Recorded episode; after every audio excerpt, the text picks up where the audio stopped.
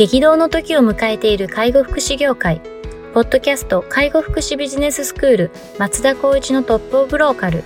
大手外資系アパレル会社のトップセールスマンから介護福祉事業経営者に転身した松田光一がこれからの介護福祉経営に求められるものについてお伝えしていきます。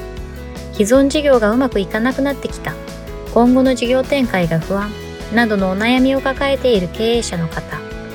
異業種から介護福祉業界への参入を考えている経営者の方、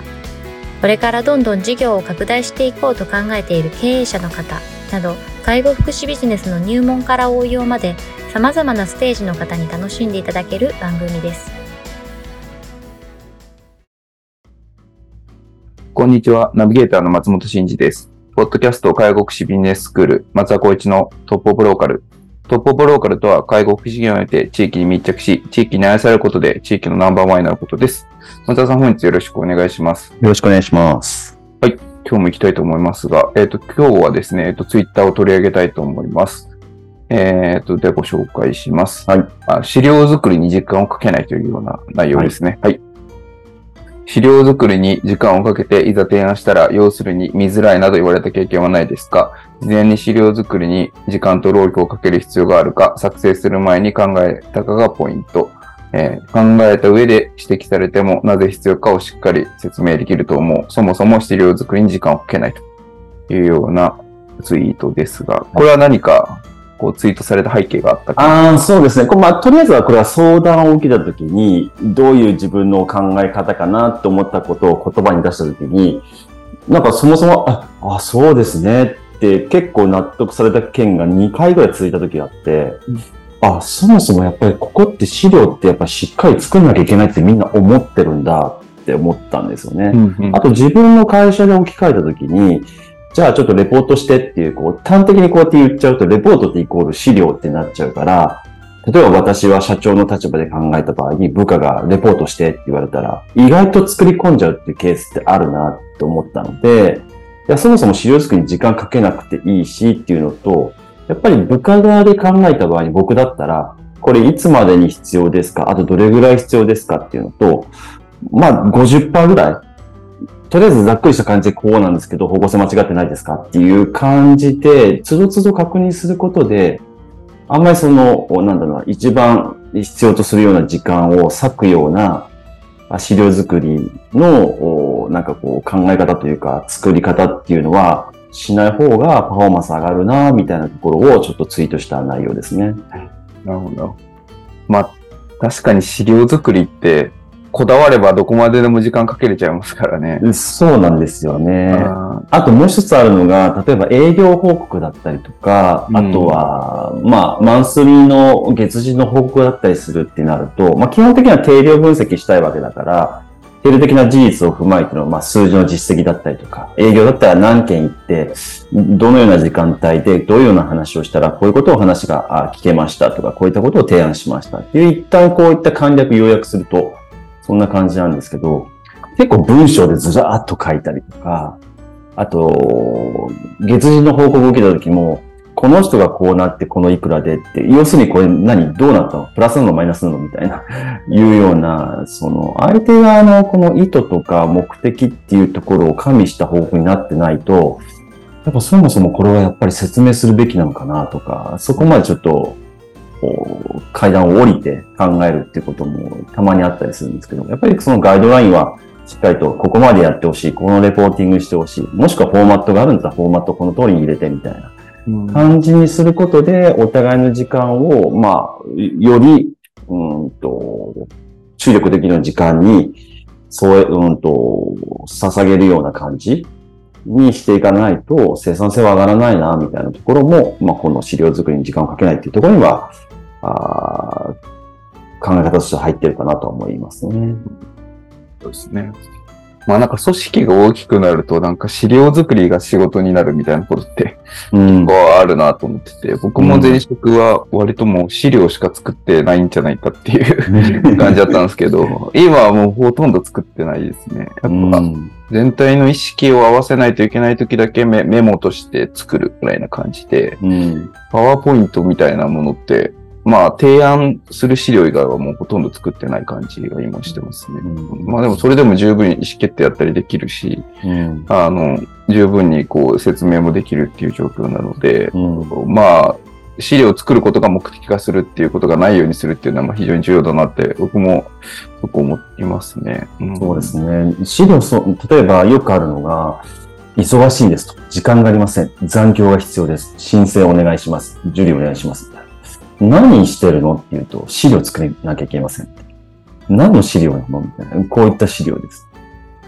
どれだけ時間かかってるんだろう?みたいな。ああ、そうでいくですよね。と、まあ、さっき松本さんが資料作らなくても、まあ、ある程度その合意形成取れるよっていうところは、まあ、申し訳ないですけど、やっぱこう、リテラシーの問題とかって絶対あると思うんですよね。ね。やっぱ培った経験と、そういったチーム編成であれば、まあそういったこともできるけど、やっぱり一定数、まあ例えば、ちょっと語弊があるかもしれないです。けど、介護福祉医療っていう業界だと IT リテラシーはまずそんなにないよねっていうところだったりとか、あとやっぱこう、生産性っていう部分だとなかなか測れない部分があったりとかすると、そこをちょっとこうね、明文化するって難しいよねっていうのは前提に来ちゃうところを、できるだけ定例的事実で進めていこうっていうのは結構なハレーション起きちゃうんですけど、でも結果的にそうやったことでどれだけこう変わったか、生産性が上がったかを実感させるまでは大変だけど、させた後は結構楽といえば楽になるので、その辺をちょっとこう思い越しを上げるっていうのがこの業界の課題でもあるかなと思います、ね。う。なんかこう、社内用のこの資料を作る何かフォーマットみたいなのだったりするんですか？こうあの、そうですね。まず一つあるのは、ミーティングの議題議事録に関しては、議題の定義はフォーマット化してますね。う。うん。まずこれを話して、この内容でいこうっていうのがあるのと、もう最後には、その独自のその事業所の何かっていうところ。あとはまあ、あ時間の配分とかですね、フォーマットとはまた別ですけど、この項目は何分話す。で、トータルで何分話す。最終的にはここは次の議題にす、あの、課題にするか、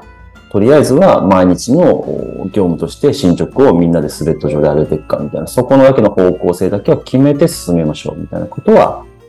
一応き取り決めはしてます、なるほど、なるほど。あとまあ資料、パワーポイント的なものを作るのってなかなかないので、うんまあどっちかというと、まあ、あの、バックオフィス側の方の子たちだけだと思うので、うん。介護福祉医療の現場っていうとそこはないけど、まあ結構、まあうちはないとは思うんですけど、他のところでは意外と、え、これ誰作ったんですか？と現場の長です、みたいな。これだい結構だいぶ時間がかかりましたね、みたいな。あそれパワーポイントみたいなの作ってる？そうそうそうそう。それは多分その子は得意で、そういうので見せたいっていう、まあ PR というか、アピールなるほど、なるほど。部分だと思うんですけど、まあ、そうするとこのツイートに戻りますけど、要するにとか見づらいとか、うん。これなんでこんな時間かかったの？他にあることあるよねみたいな感じのコミュニケーションになっちゃう時ってあったりするので、うん。だとしたら事前にやっぱりここまででいいよとか、うん。こういった資料をくださいとかって言わないと、さっきのリテラシーの話に戻っちゃうんですけど、結構こう帰りが生まれたりとか、こんだけ頑張ったのにみたいなことにはなりかねないなと思います、なりかねないですね。うん。なんかい一方で、その、全く資料も何もなしにミーティングするみたいなことってあうんうんうんあったりすると、もう完全な空中戦になったりするんで、いや難しいなと思いますねそうなんですよ。その、なんかそんな資料作んなくていいよっておっしゃるように、こう、じゃあ、極端に資料作んなくていいっていう、こう、頭の回路になっちゃう子もいたりとかするんで、うん。まあ、こういうふうに、えっと、話があって進めましたってあ、じゃあそれって議事録あるみたいな。まあ、今議事録はね、こう、音声から、あと、要約して、まあ、明文化できたりしますけど、実際みんなそんなこと使ってないので、いや、ないです。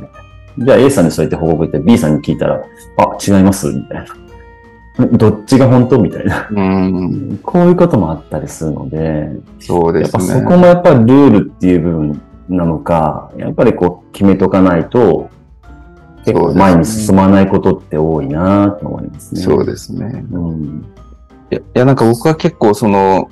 むかま前職はどっちかっていうと資料作りに時間がかかりすぎていて、うん。で、今のあの医療法人はむしろこう資料も何もなくいきなりこう話し合うみたいな場面が結構多くて、うん。もうそうなると完全に空中戦になるし、だから完全にこうなんかあ話があっちこっち飛んだりするので、うんいやもうそれってなんか時間の無駄だなってめっちゃいつも思ってるんですけど、うんなんで作りすぎず作らなさすぎずっていうなんかちょっと 絶妙な感じだと思うんですけど、なんかそういうのが必要なんだろうなと思いますよね。そうですね。今現段階で、まあ、こういう形が理想というか、りまあ、いいかなと思うのは、やっぱりこう、ミーティングの議題は事前に出しておくっていうのと、それをやっぱりこう、ミーティングに持ち込む、溜め込むってことはしないっていう。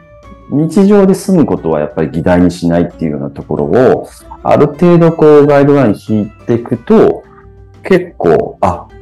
2週間に1回のミーティングにボーンとボリューム出しちゃうと、もうただそれで終わっちゃうみたいな、時間取っちゃうみたいなことあるので、いや、それって日々やれることだよね、みたいな視点は、やっぱりなんとなく持たないと、そうですね。業務ってやっぱり中小零細ってスピードが勝負だと思うし、うん今そのなんか60%、70%ってこう、なんか精度を高めるよりは、まずやっていくっていう形にしていかないと正解が見つからないので、2週間に1回って言ったら月に2回しか喋んないじゃんって話になっちゃいますから、うんまあ、その辺がやっぱりこう、分別は大事かなと思いますよね。そうですね。まあなんかこう、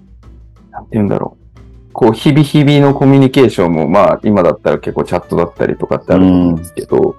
まあそういうのでこう解消できればいいし、うん。なんかやっぱ議議題として持ち込むっていうものについては、きっとその場でみんなで合意形成を取らないといけないような点もあったりすると思うんで、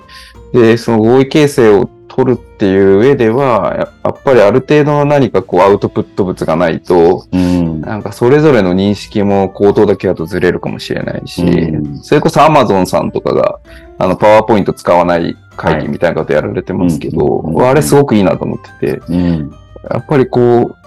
言葉でこうちゃんと文章で書けるっていうことは自分の中でも整理されてるってことだと思うんで、やっぱそういうのもなしになんか会議に臨んできて、ワンと議題だけ散らかして、うん、で、誰も収集できないみたいな状態って本当に不毛なんで、うん、なんか、ある程度やっぱり、議題を出す方も、聞く方も、同じこの、あ何かこう、フィールドの中で議論できるようにっていう、そのベースがなんかこう、まあ資料。でもその資料っていうのは、かけ、あの、時間をかけすぎてもダメだし、かといって何もなさすぎてもダメって非常に難しいなと。うんだから僕は結構、その、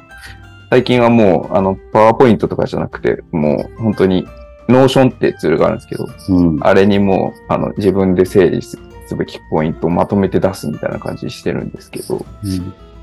なんか、うん、難しいところだなっていつも思いますけどね。うん